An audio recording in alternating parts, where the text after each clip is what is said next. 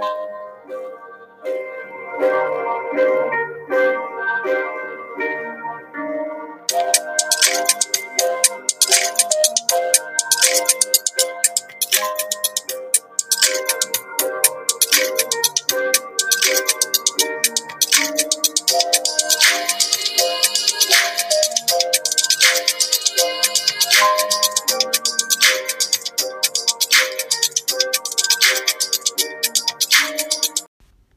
Good evening, folks. This is another How A and J End Their Day. I'm Jay. And I'm A. And I'm super duper ready to end my day. I am tired. Okay, so it is 10:40 p.m. Mm. Wednesday night, not Friday. Um, my wife thought it was Friday night, but it's not Friday No, night. I thought it was Thursday night. I thought tomorrow was Friday, and I was so excited. And then I'm like, crap, it's Wednesday. I don't even know what day of the week it is in this quarantine no more. It drives me bananas. So, what are we going to talk about tonight as we end our lovely day that we had Let's talk about. with all these crazy kids? Let's talk about.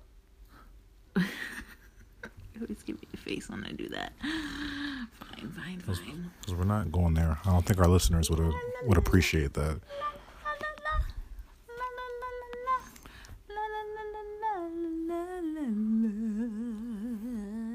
Are you serious right now? I'm tired right now. What do you want to talk about? You didn't like my idea, so what do you want to talk about? You know what I want to talk about?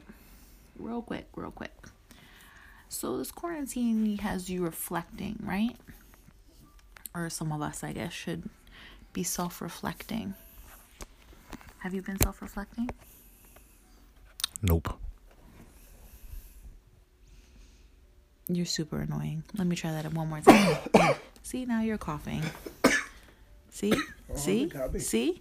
Mm-hmm. Karma. That's a karma cough. Oh, they got me. That's a karma cough. Let me ask you that question again. Have you been self-reflecting in this quarantine? Well, I self reflect almost every day. It's just how my brain operates. I am a very introspective person. Okay, you just could have said yes, but anyway. so, um I've been like really trying to choose my words carefully now. If that makes sense. Especially what I say around or to my children. we got a lot of feelings going on. We got a lot of closeness. We got a lot of quality time. Um and it's easy to use some words loosely. And I don't know, like I just been reflecting on will this word that I use around or to my children affect them in the future or hurt their feelings or make them feel some type that they're not going to say to me but you know like if i say oh well you're so annoying and granted they are but you know saying it to them is probably not like the best thing to say. I don't know. What do you think? Do you understand what i'm saying? Or you're such I'm- a drama queen or I don't know like I mean I'm not intentionally trying to be like cruel. I would never do that, but I just I don't know, I feel like I'm being more mindful of what I'm saying and making sure that what comes out of my mouth is building up my children and there's no room for it to break them down whether it's a joke or not because they might not see it as a joke. They might take it personally. They they're young, they can't really tell the difference. Do you know what I'm saying? First of all, let me apologize to everybody for coughing in your ears. Um, It's a karma cough. I'm like choking on the air in here. I think it's a lot of dust in this corner that we're sitting in. Karma cough. Second of all, um, uh, things are, are cracking in this house. Um, so we're like literally sitting in a dark corner because our kids are supposed to be sleeping. So we got the lights off, trying to be incognito and talking low. And we don't want our kids to wake up because they don't leave us alone during the day. And there's like weird sounds now coming out of the corners behind the TV and stuff. Um, alone in the room. Really. But to answer your question, I hear what you're saying because there are still things that my mom said to me as a kid in anger, in frustration, that I still think about to this day. Mm-hmm. So I do think that it's important to be mindful of, what you say to your kids. Mean, be mindful of your own stress levels and what could come out during those times. Um, but it's tough it's tough. Sometimes in the heat of the moment, you know, you just, you know, you want to tell them like it is. Mm-hmm. You're getting on my nerves, kid. Word. Getting on my nerves. Word. And it's really hard, like you know, our youngest is little, he's a baby, and he will scream and scream and pull on you and scream and cry, and you're trying to do your work and trying just to finish that email and finish that thought and finish that last bite of your breakfast, and just, he's just crying and crying and pulling on your leg, and it just like, for me, there's times where I just explode, and then I feel so bad that I'm just like, you know, even when I do explode, like he's still like, yeah, okay, but I still want you to pick me up. Like, I don't care that you're upset. Like, pick me up. That's what I want. And then when I do pick him up, he's all lovey dovey, cuddle, cuddle. Like, that doesn't seem to phase him. Um, but I agree. I think it's important that we are mindful of what we say, but also more mindful of taking a moment to kind of de escalate before it gets to that point. You know, take a minute to ourselves, take a minute, shut yourself in the bathroom. It's okay if they cry for a little bit.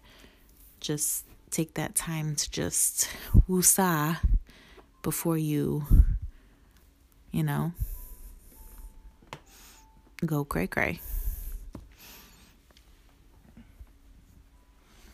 I second that.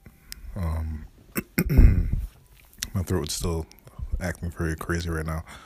Um, you got to know yourself, right? You got to know when you feel that boiling point approaching. Understanding what, what, what triggers you and what could trigger you, and like you said, taking that time, right. taking that time. I mean, because um, infant or not, you know, your your your children are gonna do what they see you do. You know, then they're not necessarily going to do what you say to them to do. You know, but they're gonna do what they see you do. Um, respond to things the way you respond to things. So, you know, if you're, you know, cussing and getting angry and slamming things and you turn around and they're cussing and getting angry and slamming things, you can't get mad at them because they're just following your example. You got to lead by example. And we're not perfect. You know, we're all human, things happen. But I think it's important to turn those moments into teachable moments and to help children learn how to cope with their emotions as we cope with our emotions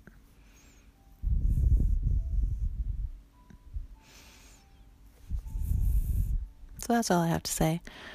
I, I just, you know, there's days where I just open the door, get a little fresh air, look at the birds in my yard, take a deep breath, and just woosah.